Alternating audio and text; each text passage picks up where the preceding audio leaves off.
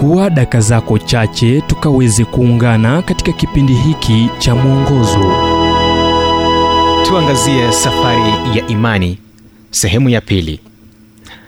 Kitabu cha mathayo mlango wa 14 mstari wa 31 mara yesu akanyosha mkono wake akamshika akamwambia ewe mwenye imani haba mbona uliona shaka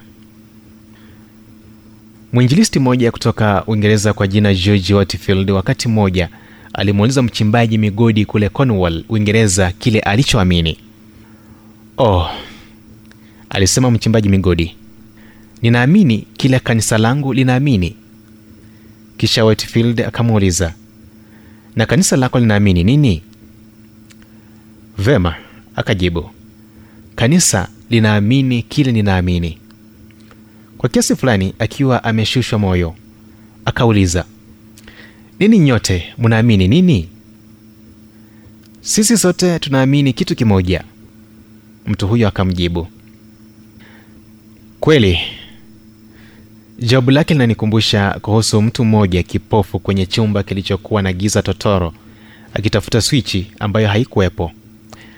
Yesu alifunza kuwa kuna kizibo cha gharama kilichoambatanishwa na imani na iwapo mtu hatakuwa na nia ya kukadiria gharama ni vema asiungane na vitengo vya wasafiri wanaotembea kwa imani wala si kwa kuona. Luka ananakili jinsi yesu alivyokariri hadithi ya mtu aliyetaka kujenga mnara. Aliuliza maana ni nani katika ninyi kama akitaka kujenga mnara asiyeketi kwanza na kuhesabu gharama kwamba anavyo vya kuumalizia asije akashindwa kuumaliza baada ya kuupiga msingi watu wote waonao wakamdhihaki wakisema mtu huyu alianza kujenga akawa hana nguvu za kumaliza. Luka 14 mstari wa 28 hadi 30 wakati huo kundi kubwa lilikuwa likimfuata yesu likifurahia mafunzo yake wakipiga mayowe kwa ajili ya mkate na samaki aliyokuwa ameandaa. Kuna gharama ya kumfuata alifunza. Je yesu alikuwa akiwakataza watu kumfuata au alikuwa akisema tazama hili ndilo ninalotaka kwako na iwapo huna nia ya kuchukua msalaba wako na kunifuata usizungumze lugha na udhani kuwa umeweka amani na mungu. Shauku lake lilikuwa kwa watu kumjua na kumpenda na kumfuata popote atakapoongoza.